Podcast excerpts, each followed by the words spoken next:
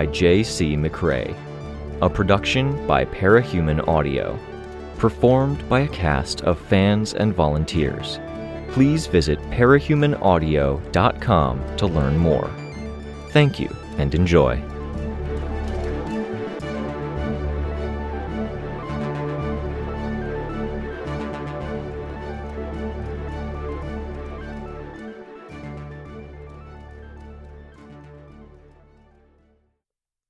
Arc 8 Beacon, Chapter 12 The television studio had been flipped on its head for the time being. The hosts were quiet, the audience was loud with chatter, and the stage wasn't so bright with the lights on above the audience. We weren't the focus, and we could breathe, and we were simultaneously under an immense pressure, not trying to find the flow of things and steer with it, but caught with nothing to keep us afloat, the waters rushing away to gather strength for the incoming wave. It would have been easier if the show had continued. Instead, monitors intended more for the hosts showed the ad break and a countdown until we were live again. Lynn, Hamza, and John Combs were all talking together, with two members of the studio staff leaning in close. The audience talked about what they'd heard. 90 seconds. Are you doing okay? I asked Lookout, my hand over my microphone. She nodded, doing the same with her microphone. The pressure's off me, right? They'll return to it, probably, Capricorn said. He leaned one forearm across on one knee, his weight shifted hard to the right. He sat at the leftmost end of our row of four chairs, so he had to work to get in close enough to talk to us and not be overheard. They prepared for a show with your family as an example scenario. Right now, they're looking for a way to right their ship, and that stuff they prepared is a tool at their disposal. Ah, Kenzie said. It's not the end of the world if it happens, I said. It sucks, don't get me wrong. I don't want anyone attacking you, but we planned for it, we have a strategy. There shouldn't be any big surprises. She nodded. Let's think other approaches. Do they hit any of us on credibility? I asked. Me keeping my powers covert in patrol block? Weak, Capricorn said. Maybe. They just need to cast doubt, I said. I eyed the timer on the monitors. Two minutes, 21 seconds. It's weak doubt, Capes keep identities secret. You have a reason for doing it, Capricorn said. Okay. Who else do they target? Bait one of us into talking, then attack them? Mute my microphone, Swansong told Lookout. Done. If they choose me, I deflect. I'm only here in spirit, Swansong said, with a slight smile on her face. I'm one of several clones. Good, I said. I glanced at the countdown. I put a casual smile on my face in case the audience was fixated on me. Best to look confident. Capricorn? I'm vulnerable. Not so much credibility as dark. Going back to my murder charge, making me out to be a bad guy. We talked about that briefly. I would have liked actual details so I can back you up, but. But my brother wants it left in the past, Capricorn said. If it comes up, I'll deal with it. Don't hand them the ball, I told him. Morality, that stuff, don't bring it up. They'll use it to launch into the topic. Capricorn nodded. I looked at the clock. One minute, fifteen seconds. Attacks on us missed the point, Swansong said. They could do worse? How? Lookout asked. They could make us leave. Kicking us out during the ad break? My initial thought was that it would fail, on rumination, though, what would we even do? They had the platform, and we hadn't had a good chance to lay out what we wanted to say. They'd cut to ad break shortly after my pronouncements about Gold Morning. If we were ejected, it'd be a complete and utter mess. Point missed. They'd get raised eyebrows, but we would be the group that had put out some problematic info and then left before owning it or taking the time to defend ourselves. Swansong nodded, more or less in tune with my line of thought. It would be bad. Shit, Capricorn said. Let's hope it's too late for that. The lights around the audience went dark. Little boxes mounted above and in front of the audience glowed yellow, a word illuminated in the sudden gloom. On the televisions, the countdown was in the final 20 seconds as an ad for a show on the same network played. Only seconds. They couldn't kick us out if there were only five seconds left. Kaler, our friendly assistant in the cheap suit from earlier, practically skipped as she left the conversation with the hosts. My heart skipped a beat. How would we handle this? Did we stay despite being asked to leave? Three seconds. Two. One. The audience went quiet. The lights and focus were on us, but the wave of response hadn't hit yet. The monitors shifted to the show's logo Hard Boil. TVB. Staff hurried away from their huddle with the hosts, glancing at Kaler. On the monitors, they segued straight to a video recap. We weren't on screen. Guys, Kaler said, just doing my job here. Hi, I said. Her job was either to tell us we had to vacate or. Are you doing all right? Do you need anything? Water? We shook our heads. It's going well so far. Keep it up. With that, she was gone, fleeing the stage before the focus came back to us. She'd occupied our attention in the moments the clip was playing on the screen. Silhouettes of a couple, the lighting from behind enough to show the very edges of their hair, heads, necks, and shoulders, but hide their faces and identifying details. Julian and Irene. Always difficult, Julian said. She told the teachers stories, babysitters, too. We sent her to camps, things after school. What was it? Piano? Art? Computers? Yeah, soccer, but she wasn't one for sports, especially team sports. She didn't make friends at any one of the classes or camps, never brought anyone home from school. We gave up on taking her to those after a while. She wasn't getting anything out of it. I looked over at Lookout. She glanced up at me and smiled. I gave her shoulder a rub. John Combs's voice could be heard, interviewing the pair as part of the pre recorded clip playing for the audience. I've wondered whether people know, even before it happens. Were these parahumans quiet, strange, or aggressive? Did you think she might be different back then? Quiet and strange. I never thought about powers or that she might be the kind of person who gets them, but it makes sense in retrospect. If we'd suspected, we would have done things differently when she found us again. The last we'd heard, she was in the hands of the authorities. Then the world ended, and with no warning, she appeared in front of us. Spinning more stories for people who were overwhelmed trying to assign people houses and work. And the video manipulation. That was our first hint that something was wrong. I leaned over to Lookout and whispered, Are you sure you don't want to talk about what they did? I'd really rather not, she whispered back. Not on television, in front of everyone.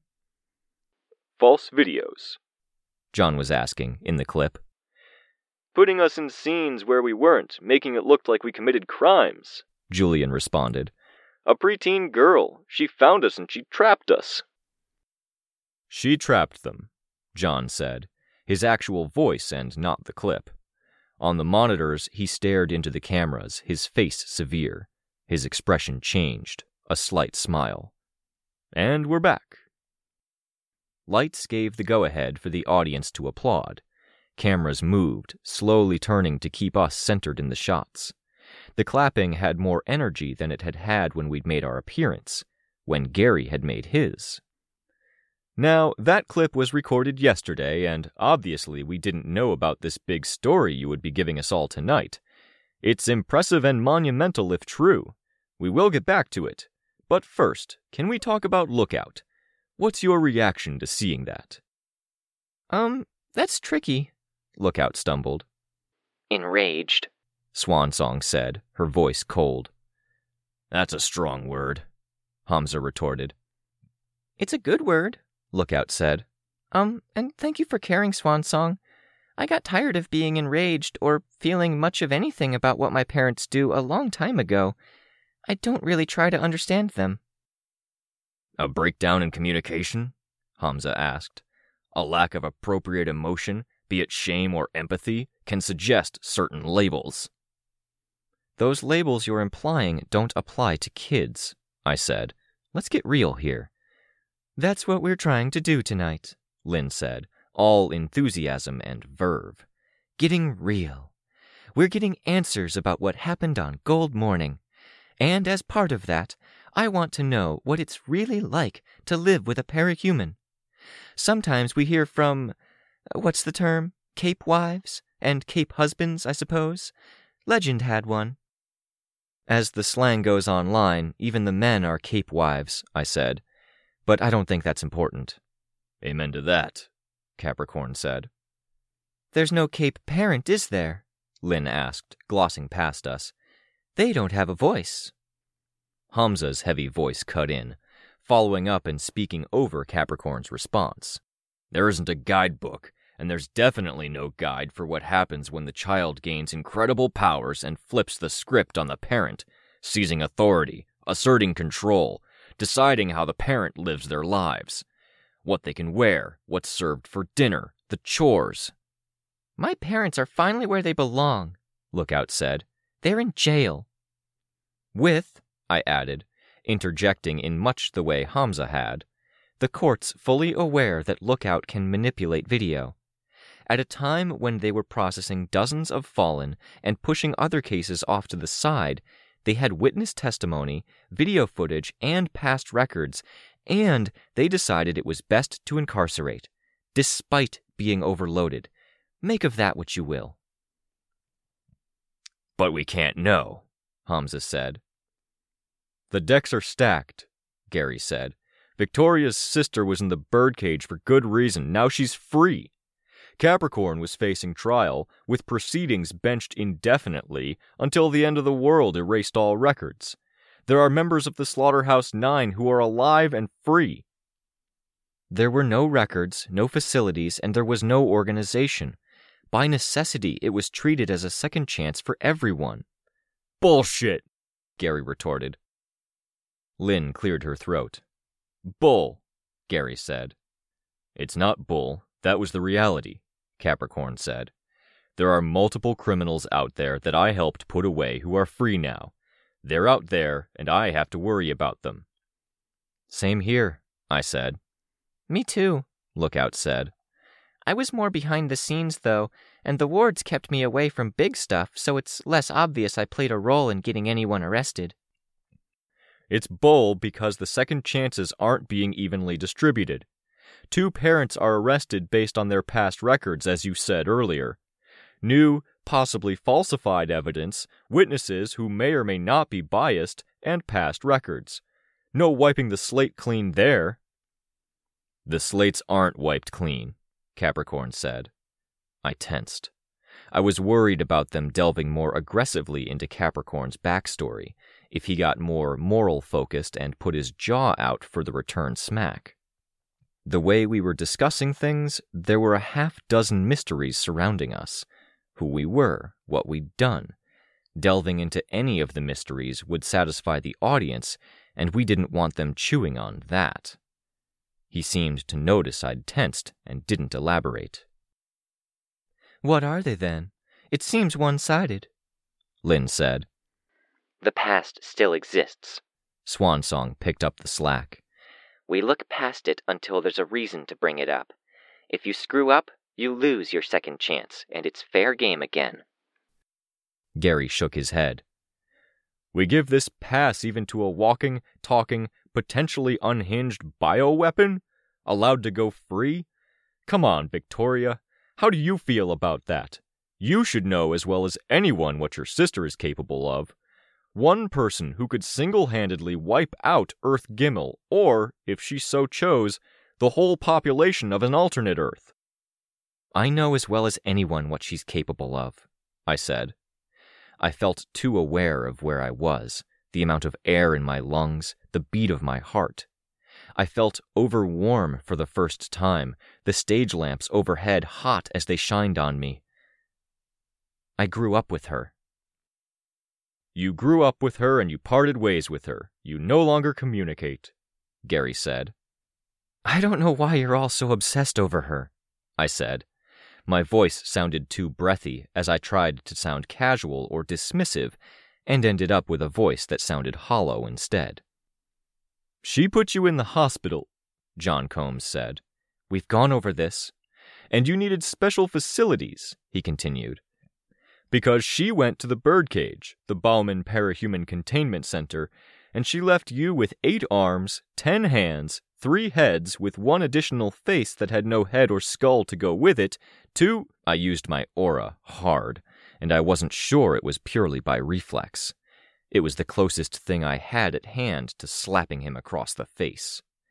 In the doing, I hit my team, and from the sounds of it, I hit the audience.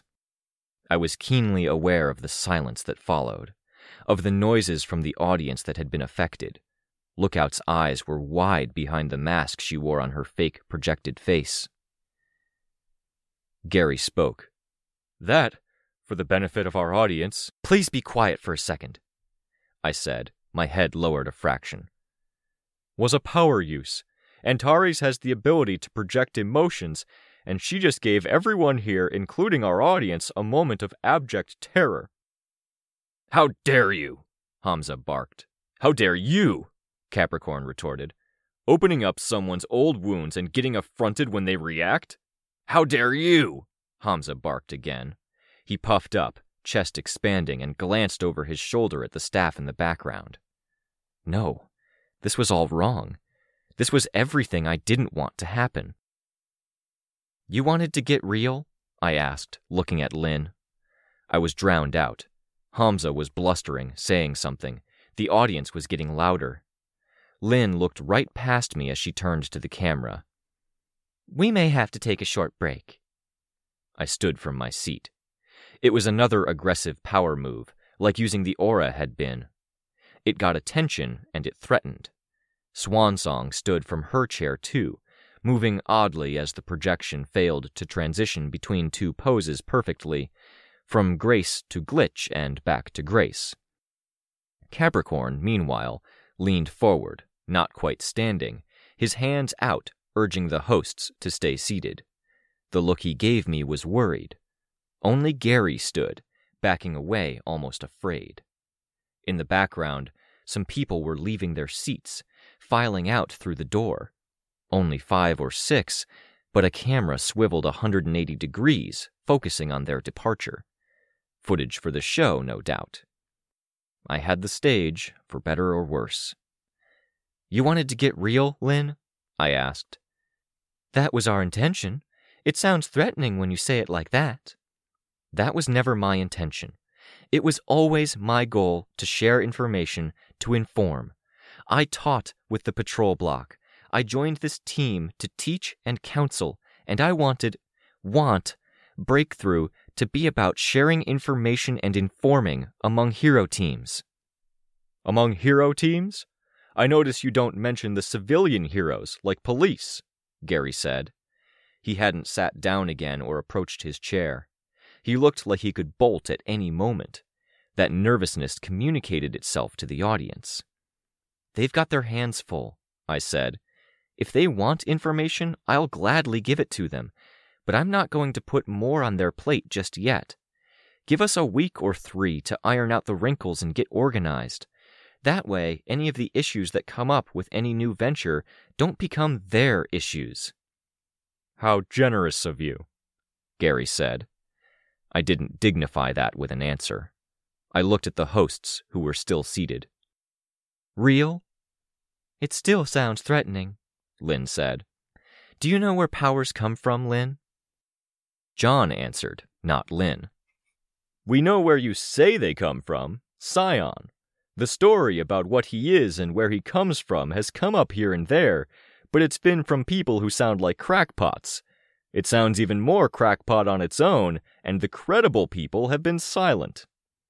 Are you saying I'm not one of the credible people? We'll definitely have to look into it and verify with outside sources to make sure you aren't giving us a tall tale as a distraction, he replied, measuring out his response with a care that would ensure that anyone who could put one and one together would know he was saying yes. The good guys will back it up, I said. Scion is a fragment of something bigger. We killed it. Its partner, gone. Based on what we know, they left a trail that ensures their kind won't be coming after them. All we have to do is manage the fallout, and that's not easy. Things they set up are unraveling. That's why we're getting the broken triggers. The disasters? People getting powers and dying immediately? Lynn asked. Taking other people with them, Hamza said. Yes. And he gave you dangerous impulses so you aren't in control of your actions? Gary asked, his voice dripping with doubt. You're not to blame? Scholars have known or theorized about that for a decade. It's not a secret and it's not a free pass. As you guys said, my so called sister hospitalized me. I'm not forgiving or forgetting. I'm not giving her a pass. A person destroyed me, and I'm not going to bang my drum and demand they see the inside of a prison. My voice was raw with emotion, rancor both for my sister and for the people who were making me talk about her. It wasn't the image I wanted to convey, but given a choice between silence and speaking on this, I was going to favor the latter. We can't afford to dwell that heavily on the past. I'm trying to focus on the present moments and on the days ahead. We can't make it if we let fear rule us. Amen, Capricorn said. You make it very easy to fear you, Gary said. You don't give us many reasons to trust you. You don't give us much reason to trust you, Swansong said, barely audible behind me. If you can't help us, stay out of our way and let us do what we need to. I wanted to correct that, to reject it. I let it stand. When I asked if you knew where powers came from, I meant on the personal level. How did Lookout end up with powers? How did I? You were asking the question when you talked to her parents. My voice was very level as I spoke. There are theories, John said. The Triumvirate released a book that seemed to confirm the most popular. That it took an event, I said. Yes. Good or bad? I asked. That was the idea. The greatest and strongest came from good events. The lowly and the monstrous came from violent, ugly moments. It's prettied up, I said. The part about good things giving powers? That's not true. That's the old government trying to keep kids from trying to force it, like your two people in black raincoats that you mentioned earlier. They did get powers. Long after, I said. You can't make them happen because if you think it's a possibility, you aren't low enough or desperate enough. You can't force others to get powers, or governments would have whole battalions of people with abilities. Had to keep kids from hurting themselves, even if it made it harder to maintain the thrust of my little speech here. You wanted real? There it is. Powers and where they come from. Millions are watching, and millions are on the same page as us. Scion? Something set him off. I don't know the particulars, but he wanted to wipe us out, parahuman and human both. We fought like hell, and I lost family members in that fighting. He was everything that was wrong with parahumans, and we beat him. And maybe his influence on some of the worst of us has loosened. Maybe. Nilbog was quiet, almost civilized. Bonesaw was helping, with careful monitoring because we're not idiots. Swansong said. The remaining Endbringers are quiet, Capricorn said. We have our problems, I said. We have big issues, really, but we can't add the issues of yesterday to them, and we can't. We can't do this. We can't manufacture issues. We're going to organize, and we're going to help each other. We'll answer other questions, Capricorn said, but not tonight. We have things to do. We're out there. We're not hard to reach. If you're news, government, finance, if you're a cape and you don't know what the heck you're doing, reach out. We'll do what we can, resources allowing, and we're getting those resources in place.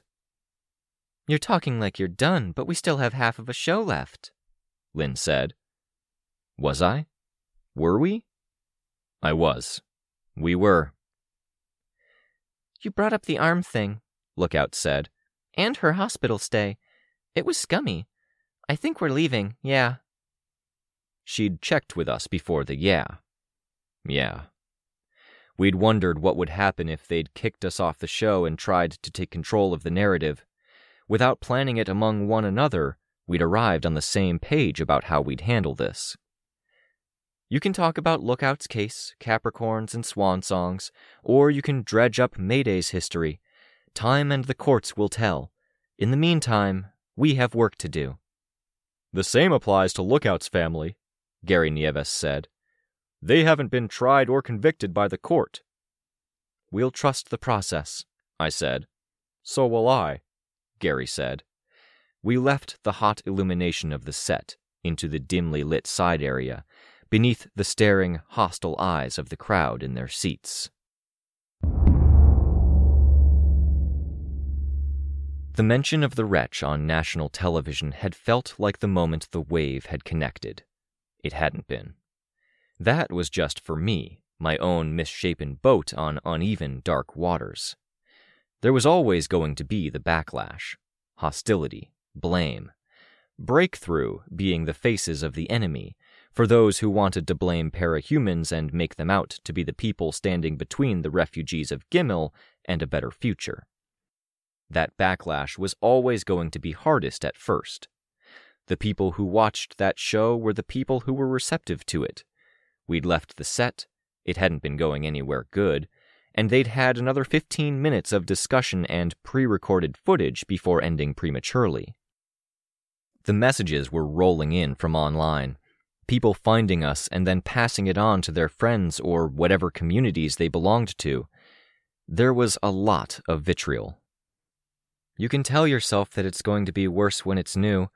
The people who are going to back us have to catch on that something's going on, catch up, and then find their own voices, I said. Yeah, Sveta said. In the time it had taken me to say that, seven messages had come up. In the subject lines alone, two had profanity. The other five weren't exactly roses and sparkles either. But this is pretty disheartening. It is, Sveta said. Speaking from experience, the best thing you can do is look away. I watched as more messages came in. Sixteen in ten seconds. That was cheating, though. Five were the same guy. Subject line, fuck. Subject line, yourselves. Subject line, with. Subject line, A. Subject line, rake. I have to wonder at the mechanics of that, Rain said. He wasn't next to me, but stood by Tristan's laptop. He wasn't looking at that either. But if he was here in the headquarters at 8 o'clock at night, that meant the real him was in his cell, a laptop in front of him. He could see the same email feed. You could weaponize it, Chris said. I don't mind, Rake Man, Ashley said. That's a fire that burns hot and for a short time. It's a fire that burns stupid, I said. I saw her smile. There were other messages, though. One more email came in. It was longer, with five times the file size of even the larger of the others. In Rain's court, a girl had read her letter to him, giving him her forgiveness. It had been thoughtful, meaningful, personal, giving and possibly life altering. This email was almost the inverse of that. A woman had lost her son, and she poured grief onto the page like water flowed from a waterfall. It was feeling rather than thought, raw and disconnected from us, our actions, and who we were. It was purely and wholly selfish. Jessica Yamada had once asked me to write letters. They hadn't been letters I was meant to send or give, but ones that let me figure out the sizes and shapes of some of the individual wounds so I could work on them. This was that, but it had been sent. The room was quiet, and I imagined everyone was either lost in thought or busy reading, taking it in. It was long. A lot of hurt, a lot of blame. Just look away? Sveta asked. It was hard. It was being stuck on train tracks and seeing the onrushing train, being told not to flinch at the impact or pay too much attention to the train. There was nothing we could do about it in this moment, so we were supposed to let it roll over us, damage us. The same window that gave us a view of the train or of the damage was the window I had to look through to see if there was help coming, if it was worth it. I closed my laptop. I was talking with Fume Hood and the malfunctions, Sveta said. The malfunctions started their stakeout and realized they didn't bring food. It was a whole thing. They're okay? I sent someone their way. And Fume Hood? She's fine. She was with the malfunctions for a bit, then went her separate way, keeping tabs on someone from our A list of concerns. She's been at this for a while, hasn't she? Yeah, at least six years, maybe eight. I could see Kenzie's computer screens at the front. She was talking with Ashley, reading the messages without a glimmer of a smile on her face. If anything, she looked energized by Ashley being there, her chatter punctuated by brief statements from our ex villainess. Emails with bold text to signify they were unread. The labels along the right side of each email were color coded. Too many were white, unknowns, anonymous people. Chris, doing his own thing. Too hard to read. His stuff was all packed up and he was ready to go back and retire for the night, just as soon as he was sure nothing big was happening. Goddess, attacks, riots. There was a large enough subsection of the population that resented us and enough stirred up by this to spark a riot. Byron and Rain were the best people to watch if I wanted to check the reception. If I wasn't following the list and immersing myself in that flow of resentment and toxicity, then I could at least watch their faces and see if there was a note of interest anywhere, a spark of hope or light as someone said something in support.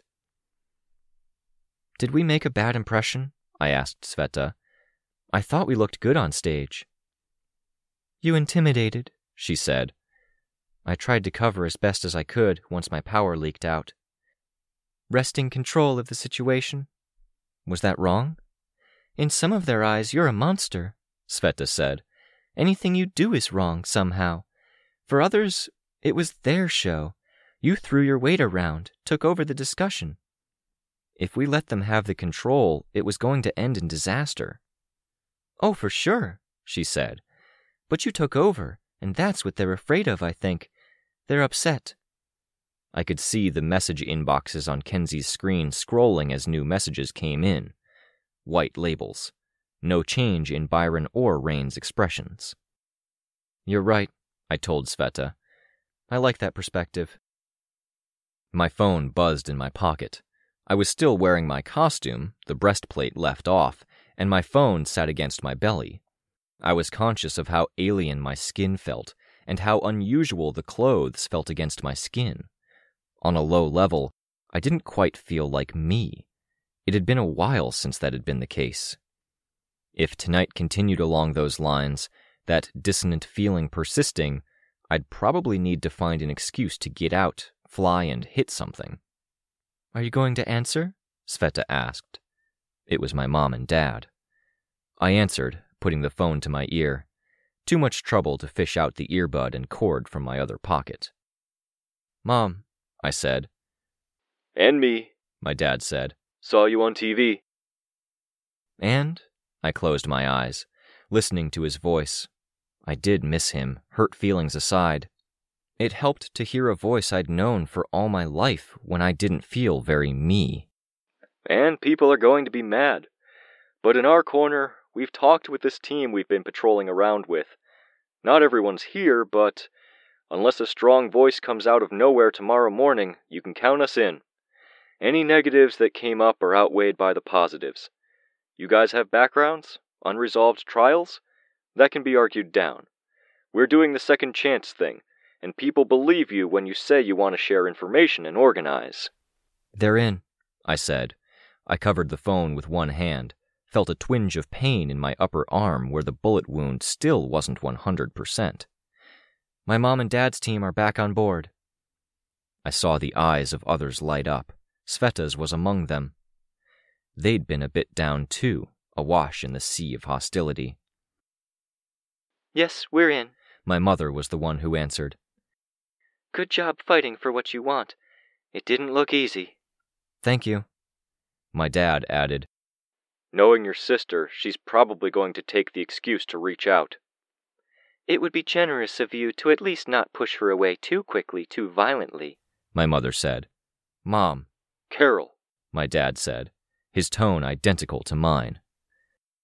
She was put out in front of millions of people because you chose to step up in front of the cameras. That's all I'm saying. I hope you'll be kind to each other if you happen to end up communicating. I drew in a deep breath. Thank you for talking to your team for me. I suppose that's you saying you're done with this conversation. I'll let you go, my mom said. I hung up. A response from Mayday through his intermediary while you were talking, Byron said. It's hard to decipher. A tentative yes? He doesn't seem sure. It might have been a mix up in communication. I saw Kenzie do a fist pump. Better than nothing, Rain said. It's movement in the direction we want. I opened my laptop to check. For a guy with authority and personality, Mayday's response didn't seem to have much direction with all of the qualifiers he'd added. He was in the last episode, Sveta said. Of Hardboil? Yeah, I said. Questioning competency, organization, the PRT, getting into the Echidna event in Brockton Bay, the allegations about the Protectorate. Yeah, Sveta said. He's sticking his neck out. We'll pay him back. We're already drawing off heat. They weren't done with him because they left some threads hanging. His tie to Kenzie, for example. Something for a later episode, maybe. Maybe the conclusion episode. We'll divert attention and deflect from him. Over the next couple of days, if any stations want us, we'll give them interviews or information. Up their ratings so Hardboil can sink a bit. Sveta nodded. That's time taken away from bigger crises. Yes, I said, absolutely. But it'd be one person at a time, and if we mess with their ratings so soon after they had to end a show early, might knock them down a peg or distract from Mayday. Sveta smiled. Might. Might. More messages were rolling in. Another team. Shore Watch was back, the latest move in their routine approaching and retreating. And so much anger, so much hate. Nine negative messages for every positive, but at least there were positives. And, so quick I almost missed it, a name flew by, one among three messages that came in all at once. Guys, Chris said, fastest on the draw when it came to computers. I was still double checking the name. A name, one of the enemy. Goddess. Shit, I heard Sveta mutter. I still don't like her title, Ashley said, her attention on the screen. I read the message. One word. Meet? Shit. I set my teeth. We'd put ourselves out there, and now we were on her radar. Probably. The others were agitated, their screens open to the one word message, all of its foreboding. The person we were investigating and tracking was reaching out. It could have been a threat, an ambush, a ruse. Victoria, Sveta said. I met her eyes. That thing earlier today? The suspicious thing? The others weren't talking anymore. That was Goddess? I asked. I asked if it was relevant to what we were doing, and you said no. It was no, Sveta said. We had other immediate concerns, and she. she wasn't one. I frowned. Can you bring it up, Kens? Sveta asked. Are you sure? Kenzie asked. We have to, I think. We can't put it off or hide it. It's going to come up. I could put the pieces together before the image appeared on the screen, and it was still a slap in the face, still an impact that caught me off guard. A scene caught through a window, goddess eating lunch in Earth Gimel, somewhere not too far from where she and her portal were situated. If it were that alone, it would have been unremarkable, except maybe remarkable because of the clarity of the shot. Amy Claire Dallon was in the scene, along with what might have been a pet squirrel lurking within her sleeve, biting into her sandwich while Goddess sat across from her, holding a sandwich off to her side, her finger stabbing at the table. I was about to open my mouth to say something or to ask, but Kenzie seemed to read my mind. More images. Amy, her face covered in freckles from scalp to chin, hair tied back, long sleeves mercifully covering her arms and hands to the knuckles. She was wearing a different outfit. Three outfits. Another image. Four outfits. That squirrel wasn't a squirrel, whatever the hell it was. It was good that they'd kept it from me. I wouldn't have been able to do anything else and deal with this.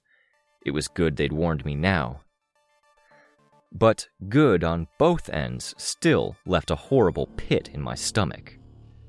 It's unavoidable, I said, half of my meaning intended to follow Sveta's last statement, half for myself, to warn the me of the present day of what was coming.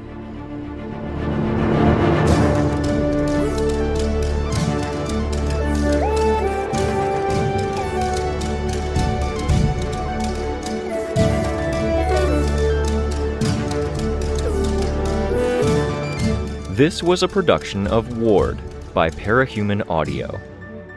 Ward and the Parahuman stories are written and owned by J.C. McCrae. You can find the original text and support the author at parahumans.net. For more of the Ward audiobook, as well as other community works, please visit parahumanaudio.com. Music for this chapter was by Evan Witt. Find out more at wittynotes.com. Editing by The Violet Legacy. Find them on Twitter at The Violet Legacy. Narration by Robert Rain Ramsay. Find more of their work at our website. Thank you for listening.